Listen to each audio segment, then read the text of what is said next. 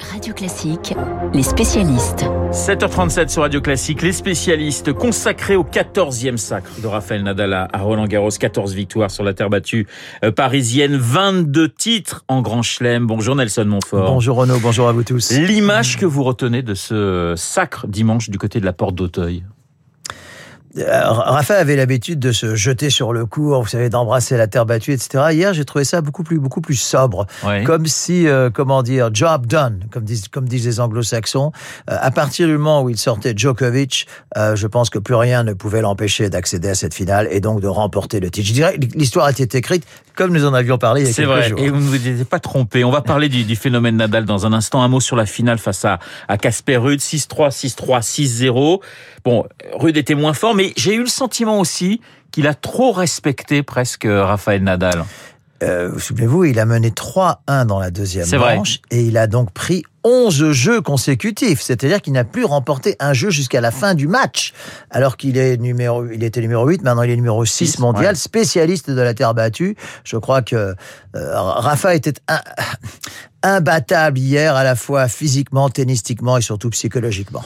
14e finale. 14e victoire. on ne bat pas Rafa en finale. Non, on bat pas Rafa. Non, non pas en finale. C'est incroyable ça. C'est une statistique qui est incroyable. Je, je crois, je crois qu'on on, dit souvent Renault que les records sont faits pour être battus, mais celui-là, je ne vois pas, pas comment il pourrait être battu. Je, autant celui de 22 titres en Grand Chelem, série en cours, peut être approché par Djokovic, autant 14 titres sur la terre battue de Roland Garros me semble tout à fait infranchissable. Le public, évidemment, j'allais dire évidemment, était derrière lui. Ah oui, je crois qu'on peut dire évidemment. Euh, J'ai ajouté au fait du, du, du, peu de notoriété de Casper Ruud, qui est en plus un joueur extrêmement sympathique. Oui. J'ai eu l'occasion d'aller vers lui à la fin du match, vraiment hyper fair play et tout. Mais enfin, absence de notoriété. Euh, donc, dans le, je dirais que sur, je sais pas, 12 ou 14 000 personnes, peut-être 500 spectateurs étaient pour, euh, étaient pour Ruud. C'est à peu près cette... Il avait commencé d'ailleurs le premier tour sur le central face à Joe Wilfried Songa. Et c'est vrai que peut-être le public, euh, qui ne le connaissait pas vraiment, l'avait découvert à ce moment-là, parce qu'il avait eu des, aussi des mots très sympas pour pour Tsonga. Ah, je crois qu'il est authentiquement sympathique ce ouais. garçon pour avoir euh, approché un petit peu son entourage, peut-être même un petit peu trop ouais. euh, vu les échéances tennistiques qui l'attendent parce que je pense qu'il peut aller encore beaucoup plus haut, surtout une fois que Rafa aura raccroché, ce qui arrivera un jour ou l'autre. Mais euh, non, c'était une très jolie découverte que ce jeune Norvégien. Bonjour Eric Fotorino. Bonjour Renaud, bonjour Nelson. Bonjour Eric. Merci d'être en ligne avec nous. Vous êtes le fondateur du 1, mais aussi du magazine Légende. Légende consacrée à Raphaël Nadal. Des photos assez extraordinaires, des témoignages de journalistes, mais aussi de, de proches ou encore d'adversaires. Qu'est-ce qui vous fascine, Eric, euh, chez, chez Nadal? C'est la transformation d'un homme doux, je vous cite, hein, d'un homme doux oui. qui se change en fauve? Oui, bien sûr, il y a cette dimension comme euh, s'il avait une double personnalité. Euh, euh, vous savez, il, y a une phrase qu'on cite qui est très forte et qui dit beaucoup de choses. Il dit Je joue chaque point comme si ma vie en dépendait. Et c'est vrai que lorsqu'on voit Nadal sur le court, le râle qu'il qui émet à chaque coup, on voit bien que c'était pas une facilité, qu'il est dans la lutte, la, lutte contre l'adversaire, mais aussi la lutte contre lui-même, la lutte contre son corps. Et, je pense qu'il y a là quelque chose de très admirable parce que c'était pas un surhomme, Nadal. C'est un homme qui souffre et qui gagne. Vous avez, vous aimez Eric, vous aimez énormément les, les sportifs. Vous êtes un fan de, de vélo. Où est-ce que vous placez oui. Nadal dans le panthéon des plus grands sportifs? Ah, pour moi, il est vraiment parmi les plus grands. Ce serait un peu absurde de dire c'est le plus grand parce qu'il y a eu de, très grands boxeurs, de très grands footballeurs, de très grands cyclistes. Mais, mais pour moi, euh, précisément, Nadal, ça rime avec mental. C'est-à-dire que c'est quelqu'un qui considère que tant que le dernier coup n'a pas été donné, euh, la victoire est encore possible. Et ça, je pense que c'est une leçon de vie. C'est pas seulement une leçon de tennis ou une leçon de sport. C'est que euh, dans la vie, on, tombe, on se relève, on retombe, on prend des coups. Mais euh, si on, y croit, c'est même pas tellement croire à son étoile. Si on, croit simplement à ses capacités, à sa force, eh bien, on, peut l'emporter, même pour des choses beaucoup moins prestigieuses qu'un tournoi de Roland Garros. Nelson, il y a deux Nadal. Ah, totalement. Je suis tout à fait d'accord avec, ce que vient de dire Eric, que, que, que je salue en plus. Euh, oui, c'est un garçon d'une gentillesse, d'une d'une douceur. C'est le mot de dans la vie, avec tout son entourage, tout l'été, et y compris avec ses adversaires dans la vie. Mais c'est une double personnalité euh, qui vient parfaitement d'être d'être décrite. C'est très très rare de voir un, un, tel contraste dans une personnalité. Eric Fotorino, dans, dans le, le légende consacré à Nadal, on voit l'évolution. Forcément, il y a énormément de photos. On voit l'évolution du, du champion, hein, des cheveux longs à une tignasse aujourd'hui un petit peu plus dégarnie. Alors, c'est pas la reine d'Angleterre, Nadal, mais il a gagné sous Chirac, sous Sarkozy, sous Hollande et sous Macron quand même. En tout hein. cas, c'est le roi d'Espagne. C'est le roi d'Espagne, deuxième roi d'Espagne. Exactement. C'est comme, euh, en fait, Nadal est une tête couronnée. Euh, si, si vous voulez, c'est vrai que Bon, pour tout vous dire, ce, numéro de légende, hein, c'est 100 pages de photos, de textes d'écrivains aussi incroyables. On a ressorti des textes de Patrice Dominguez aussi sur, lui.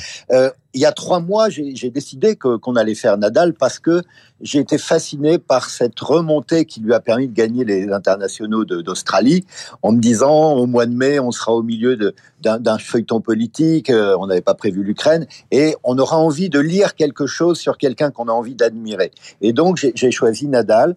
Et aujourd'hui, effectivement, quand je regarde, je feuillette ce, magazine, que je vois ces, photos, il y a plusieurs chapitres, si vous voulez. Il y a cette jeunesse, qui, était celle que vous venez de décrire. Euh, il y a les cheveux longs, il y a cette famille et son clan, ses proches, euh, ses parents, sa sœur, son, oncle qu'il a longtemps euh, a entraîné avant Carlos Moya euh, plus récemment. Il y a les blessures, j'allais dire presque 36 ans, euh, euh, au moins 36 blessures et, pas des moindres. On, a l'impression qu'il s'est cassé partout, qu'il s'est déchiré partout. Et là encore, il y a cette résilience du corps qui, à mon avis, est une résilience de l'âme aussi. Je crois qu'il y a chez Nadal quelque chose de, de très profond dans l'idée. Il dit à un moment donné que le pire qui peut lui arriver, c'est de perdre. Et quand il gagne, c'est comme s'il égalisait. Vous voyez, on n'a même pas le sentiment qu'une victoire est une victoire pour lui. C'est vrai que Nelson L'avenir, on, ne le connaît pas. Il y a le cœur et puis il y a la raison. Euh, hier, Nadal a dit j'ai envie de continuer à jouer, mais je ne veux plus souffrir. Comment vous voyez justement l'avenir de, de, Rafa? Est-ce que vous, vous ne croyez pas qu'on a assisté à son dernier Roland Garros? Ah non, je ne le crois pas du tout. Je tant, tant qu'il sera euh, compétitif, d'autant que derrière lui, ça a l'air plutôt de s'égaliser. Euh, non, je, je, pense que je pense qu'on le, on le verra maintenant euh, qu'il privilégie la, la, vie de famille, qu'il privilégie peut-être euh, une future paternité. tout ceci est possible. J'ajoute par rapport à ce que vient d'Eric sur les qualités humaines de ce garçon. En fait, il est marié avec son amour de jeunesse, Xixa, qui est extraordinairement discrète. Là aussi, c'est un, je trouve que c'est un garçon qui a énormément de, de, générosité, de pudeur, de vraiment pétri de qualités humaines. Il y a un lien euh, qui s'est créé entre vous deux parce que vous, vous le fréquentez depuis 15 ans, euh, Nelson, même de, un peu plus de 15 ans d'ailleurs. Oui, j'ai eu la chance d'accompagner tous ces, tous ces succès. Oui, enfin, je ne je, pas, je vais pas vous dire que c'est mon ami le plus intime. Enfin, c'est établi effectivement une vraie complicité. J'ai eu l'occasion par deux fois d'animer sa, sa soirée caritative et j'ai vu que j'ai vu la générosité et surtout la discrétion la générosité. Ça, c'est la plus belle qualité. Question toute simple, Nelson. Pour vous, c'est le plus grand aujourd'hui Parmi les ah, oui, je, Djokovic, je Federer, Nadal, vous ah bah mettez bah Nadal je pense que désormais, je pense que c'est clair. D'ailleurs, je pense que les deux doivent l'accepter. Euh, je, je, je, pense que Nadal, j'aime pas. Je, suis d'accord avec ce qu'a dit Eric. C'est vrai que les classements peuvent être sujets à caution. Enfin, à ce jour, je pense que c'est le plus grand joueur de, de l'histoire du tennis. Oui. Eric, et, également, qu'est-ce qui reste à la fin Les qualités humaines? Eric Fotorino, une dernière question vous concernant. Page 76 dans Légende, il y a quatre photos de Nadal prises en, en 2009 en Australie. Vous pouvez nous décrire en, en quelques secondes ce qui se passe? Oui, bien sûr. Euh, il, est assis euh, entre deux jeux euh, et puis il est il est pas mené, mais il a une confrontation très dure contre un compatriote qui s'appelle Fernando Verdasco. Et là, on voit un petit point blanc qui descend. Il le regarde. c'est une sorte de plume. en fait, c'est une fleur de pissenlit. Et la deuxième photo, il, il tend la main. On voit qu'il va l'attraper. La troisième, il la met dans sa main. La quatrième, il la serre et il ferme les yeux et il fait le vœu qu'il va gagner. Donc c'est cette superstitieux. Et euh, il, il, dit d'habitude je ne suis pas très superstitieux, je ne crois pas au, surnaturel, mais là j'étais au milieu d'un match tellement dur, il fallait que ça me porte chance. Et donc il attrape cette plume, il serre et il va gagner. Et il va gagner. Nelson, donc on le revoit l'année prochaine pour vous. Je vous faites le pari.